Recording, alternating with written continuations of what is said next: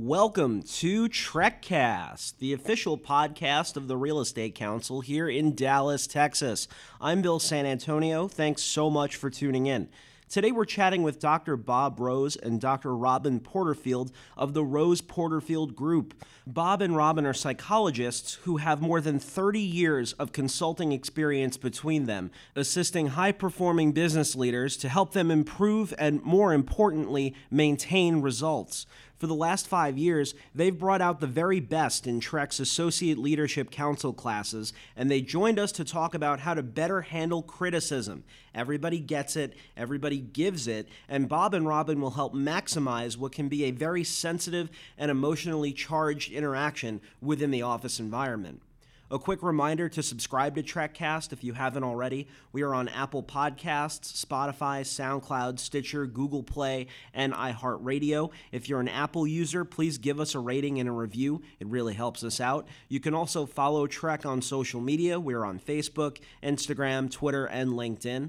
And now, here's Dr. Bob Rose and Dr. Robin Porterfield of the Rose Porterfield Group right here on TRECcast. For the last five years, the Rose Porterfield Group has provided individual leadership coaching with TREC's Associate Leadership Council classes. What was it you were looking to study? What kind of data did you gather? And what were some of your takeaways? Yeah, it's been interesting because up until about five years ago, really, I had never worked with millennials. Bob had, had a little more experience with millennials, but the youngest executive I worked with was really 35 to 40. So it was a big difference for me. And I didn't really expect big differences. I mean, I didn't expect anything different, different as far as personality, but we did find oh, big yeah. differences in personality on a number of key areas. Yeah, Sorry. we really did. And it was interesting because, in many ways, uh, because these individuals were chosen based on their talent, so the people that we saw were very bright. They were very hardworking. A lot of the millennial stereotypes didn't hold at all. Yeah. Um, you know, the lazy, self-centered, all of those things didn't show up. What did show up were three or four big differences, but the one that struck us the most is reaction to criticism. Yeah, and what you know, obviously, what we were trying to do is coach people, assess them, and give them some coaching. And we found ourselves giving the same coaching just about everybody because there were so many consistent factors with millennials. One of them was this sensitivity to criticism, and it made me sad in a way because it as anxiety provoking as it is for the millennials to hear the criticism, it also made them anxious when they didn't get feedback. Okay. And so it was this, this weird double edged sword that the people around them, the bosses, were trying to you know, be kind to them and not give them feedback, and that was making them just as anxious as if they got the negative feedback. And they didn't seem to have my guess is because of life experience, didn't seem to have a grasp of the fact that everybody's going to make mistakes. There's, there's, everybody does. There's no way you're going to do everything right. You're not going to please everybody, and that the most, the, the best gift anybody can give you is good, honest feedback. So this is one of the big differences we saw. What makes millennials outliers in that regard? Is that an age thing, or? well, uh, partly it's an age thing, but partly it's beyond that. Because put it this way, the 26-year-old that we dealt with 15 years ago is not the 26-year-old of today. That said, we really don't worry a whole lot about the causes because it could be helicopter pilots, it could be social media. There's endless speculation. Parents. we just we just work with pilots. That's why you said pilots. Parents. Yeah. Well, helicopter pilots that are parents. yeah. Um, yeah. Helicopter parents. But we don't care because we're applied psychologists. What we want to do is help people deal with things in the moment. I don't know what happened in your childhood or any of those other things. What I know is what you got today and how best to deal with what you've got today. Mm-hmm. Millennials who have entered the workforce in the last decade or so, myself being one of them, have had to endure some relatively unique economic circumstances as the U.S. emerged from the Great Recession of the previous decade. Were there any external variables that factored into how millennials respond to criticism? Any kind of economic anxiety or, or anything of that nature? Uh, no. Um, well, I mean, let me back up. Yes, every generation faces a different set of challenges, and every group, uh, you know, has different things going on, different things happening with the economy. But what we find, and let's go to the extreme of the 53 year old executive who's been around the block, um, She has found out that you cannot make straight A's in the free marketplace. Those people are remarkably resilient. So when the economy's down, they say, gee, the economy's down. Is there anything I can do about it? No, well, let me move on. And as opposed to what we find all too often with the millennials, it's almost like they become uh, involved in what we call magical thinking. I mean, you know, what, what can I do to improve the economy so that I can get a job? Nothing. You have to roll with it. So, yeah, there are different factors for every generation. You know, for my generation, we were worried we were going to get blown up. so, every every group has its. Yeah, really, they were doing training on duck and cover, right? Yeah. And one and one thing that we have have found that I thought was interesting with millennials, and now, well, I don't know, probably has been consistent throughout the years. The millennials, even today, who do deal with criticism better, there are a couple little factors that we have assessed. One is um, engaging in group sports in high school or college. And we even kind of talked to people about that and said, What's that about? And we had guesses, and they said, Look, uh, if you're on a football team or a soccer team or whatever, you watch videotape of yourself making mistakes constantly, all game long. And you've got your entire group there pointing, that's where you did it, that's where you screwed up, that's, and your, your coach is telling you that. So I got real comfortable with that real early and realized that that's just something I did as opposed to me, and it was part of getting better. So, and also people, um, and this may be a little bit different too, I think, in years past I didn't know anybody when I was a millennial that didn't work, whether it was part time or full time or something. They had some kind of job in babysitting, whatever. And sometimes we'll talk to millennials now that their first job uh, out of college is literally their first job. And so the millennials who have worked in high school, I'm not trying to tell anybody how to raise their kids, obviously, but it's just something we've observed.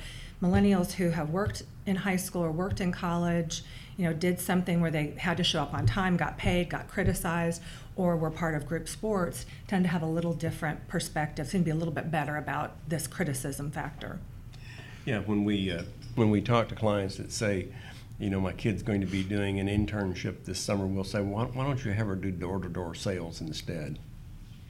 Get her used to the idea of having a door slapped in her face. Yeah. yeah, work in a restaurant. Yeah, and I do think that plays a role. When we found it's played, it's played a role. So, that said, what advice do you tend to give people who manage millennials? Well, one thing that we uh, give them advice about is you just need to understand that the sensitivity that you had when you were 28 years old, even though it's greater than it is today, is not as great as the person that you're criticizing now. That said, yes, it's good to be supportive, it's good to be concrete, it's good to give suggestions and make it a learning experience, but don't back away from it because that will be the tendency. When people either tear up or get angry or become defensive, it's all the same emotion and it's going to be there anytime you give criticism. So just blow past that and go ahead and try to do the best job you can. And don't make a joke of it. The other thing that we find commonly because right. it's it's it's as difficult to give as it is to get in many cases. That people will make a joke of it or make light of it or try to downplay it. And i get where that's coming from but if somebody's emotional and having a tough time doing that is almost insulting. It almost comes across as dismissive right. or, or insulting to the person. So right. yes i mean just blow through that emotion if you can keep moving forward because again that's the kindest thing you can do for somebody is the best means of dealing with that then just to leave that person be and walk away until they've cooled off? No. Yeah, that's not my. That's I, I think that's absolutely the, the worst thing. I mean, clearly, if somebody's having an absolute meltdown, yes, you know, give them a moment to, to gather themselves. But for the but for the most part, I would say blow through the emotion. If it's you know act as if it's not there, just keep going. Because uh, most of the time when you do that, people will calm down and come back to center. It's when you make a big deal of it, oh my gosh, I see that you're emotional, we'll, we'll talk about this later. That kind of makes people feel a little more self centered, or excuse me, a little more self, self, um, a little more nervous, a little more anxious, and it kind of ruins that whole, um, it ruins the whole scene. So just keep moving forward. Just keep, just keep trying. I've been on the receiving end of criticism, needless to say, and, and I do I do show anger when I'm being criticized, and uh, people will say, "Well, I'll, we'll talk to you about this when you're not so angry, Bob." I'm like, "When's that going to be?" Yeah, really you know, makes you more self-conscious. now, I'm going to get mad again. That's right. That's right. Tomorrow, I'm still going to be mad about it. If an employee knows that he or she is prone to getting emotional when they receive criticism, would you advise they take the initiative and actively seek that kind of feedback? Does that work in ultimately lessening the blow of a potentially negative piece of criticism? What we have seen people do is say, I really need your feedback on this. By the way, I'm going to get emotional, but I don't want you to shut down. I still need I still need your feedback. You know, we'll tell that to clients. Sometimes we'll say, we need to know how you think that we're doing on this project. But by the way, when you start telling me, if you don't tell me everything's wonderful, I'm going to get red. yeah. But I didn't mean I, I don't want that. Well, it's good in another way too, because as as with anything that is uncomfortable for us, getting on the other side of it is the the important thing. So if you can if you can ask for feedback and get it and get on the other side of it and realize it's not the end of the world, that it doesn't mean you're a bad person or that your boss is going to fire you, the more often you can do that, it does become more comfortable. So, and again, we keep seeing what we keep hearing over and over and over is um, millennials will say, My boss will not give me feedback, or once a year. I'll get a just a quick review. And what I really would like, and they probably want it a little too much, but what they really want is consistent feedback when I'm doing well and when I'm not doing well and that seems to be kind of a missing component. And we think, I mean, our, our guess is from talking to people is that people don't want to hurt their feelings. So it's this it's this weird back and forth that doesn't serve anybody really. But that was a, that's a good question. Are people then best equipped to handle criticism when it is valid and constructive and given in a more supportive way? Now, that would be ideal if that always happened. I would love that. But unfortunately, what tends to happen is it's not very well, well thought out, it's not planned. Sometimes it's given in public, it's not given in private. So, you know, it's, it's never perfect.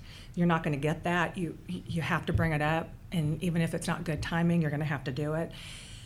But, um, and even sometimes people will, I was trying to think of some of the different situations we run into, people have to like work up a mad and have to get angry in order to do it. And right for yeah. those, yeah, for those of you not from Texas, work up a mad means I have to get angry in order to do something, and a lot, a lot of times people have to do that uh, to criticize. So if you wait for valid and constructive criticism, you're going to wait a long time. And I don't. And I would suggest too, don't wait until if you're the boss, don't wait until it's a 10 on a 10 point scale. Wait do it when it's a three because the 10 is going to feel a whole lot different than if it's a minor issue. So don't wait until you're angry to give the feedback. Do it when it's most helpful to the other person. It can go the best when it's a, a two or a three, when it's a minor issue. How would you advise a young professional to seek out criticism, good or bad, from a manager who may be constantly busy and may not necessarily have the time or capacity within their schedule to have a weekly chat with, with everyone they manage? Well, one thing that strikes me is it probably would be helpful if your boss were to say, Look, I'm not going to give you feedback unless there's something that I'm unhappy with. And understand, I will give you feedback if, if you're not doing what I'd like you to do. And I, because, again, I think if we talk about just the anxiety piece, it's the not knowing. And if I'm at all concerned that my boss is not giving me feedback when I need it, that's even more nerve wracking. So if if your boss were to come to you and say, unless you hear otherwise, you're doing great, I think that would be helpful. One piece. The second thing that I would suggest is, uh, I get it. You don't want to do a formal. Let me sit down for an hour. What I used to do anyway that I thought worked well, I, I thought it worked well, is if I had a project going and I you know thought I had the right direction going I thought I was doing things well, as I'd pop in and say, look, here's what I'm thinking you have any suggestions or does that sound okay with you? So it was a little bit of feedback on the fly about major projects or things that I just felt a little insecure about, but it wasn't a big deal. So I was able to get feedback. And interestingly, when I would pop in, I would get positive feedback too, not just, no, you're wrong there. I want you to go a different direction. It'd be, you know what, it sounds great. It would also allow my boss to say, Robin's got this I feel good about. I will give her more because her thinking is square. She thinks, you know, logically, she thinks like I would. She's approaching it the same way I would. I don't see any flaws here. I'm, I trust her more. So it doesn't have to be a major sit down, but I think if you can do it just, you know, on the fly as you're going, I think that's another way to get at the same. I think is that what you're talking about? Yeah. And you know, uh, to help understand a little bit where that comes from, 20, 25 years ago uh, one aspect of management training was manage by exception.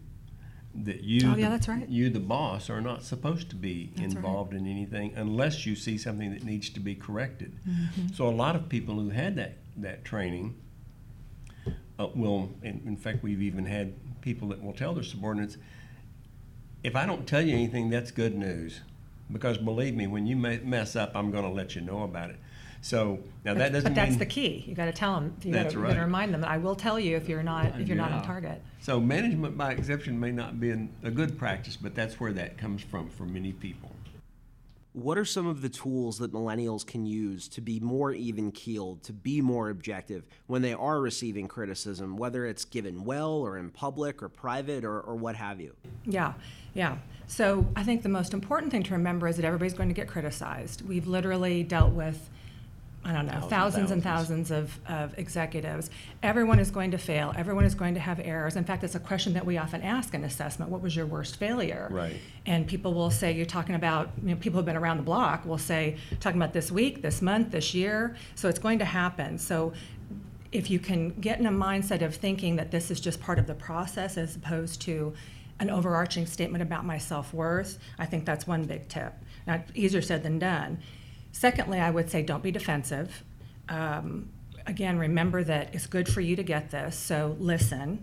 Don't immediately try to think of the thing you're going to say you're say back or how you're going to defend yourself. Be in the Right. moment, really listen. I would say say thank you. That would be the first the first recommendation I would have really is to say, thanks for your input, I appreciate it. Doesn't mean you agree, you're processing, but it, it allows the other person the comfort to be able to, to keep talking. And so I think that's a really good, a really good tip. The other thing that I would say that I think has worked really well for us in recommending this to people is if you can view it as a problem to solve. So it's not about me, it's not about you, it's something that's happened, it's something I've done. We even suggest that people sit on the same side of the desk instead of that cross the desk, you know, us against them. Get on the same side. If you've got something concrete, you can put in the middle of the table, look at it as a problem. You know, we're both oriented towards solving the same issue. It changes the entire dynamic and it takes it out of being about you and puts it more in, in the in the center of both of you, in front of both of you. I think those are you And, and even of? if you can't do that literally, you Right. can at least mentally think about it, that this is a problem that we're solving. It's not about me. And then another thing I would suggest is once you take in the feedback, so you've you know you've heard it, uh, you don't have to do it in the moment. You know, you can say, "Hey, thank you. Let me process this." If you're really emotional, just feel like you can't have the conversation. That's perfectly fine. But at some point, analyze what you've heard. You know, shift out the what you think is valid, what you think isn't valid, and um, you know, spend a little time thinking about, you know, is it warranted? Is this good information for me? And sift out the part that isn't useful. Process the stuff that is useful, but make it a process. Make it a logical problem-solving process. And you'll be left with something. Even if, uh, even if 90% of the criticism was invalid, you'll be left with 10% that is. Know, And it's up to you, the recipient, to process that information. I think the responsibility lies more really Right. on the recipient. So, and that's and that's how you develop. What's been really wonderful about the TREC ALC group is that because they're so high performing, they really want to develop. So, it- you know, again, when we coach them, you really want this feedback. This is the best way for you to get better. That really resonates with them. But I would say that for anybody, I think that's valid. How else do you find out? how you can get better, how other people view you, but to get feedback from those people. And it I wish we could get more feedback, frankly, from clients at times. You know, we don't Oh, right. we don't always get it. So Right.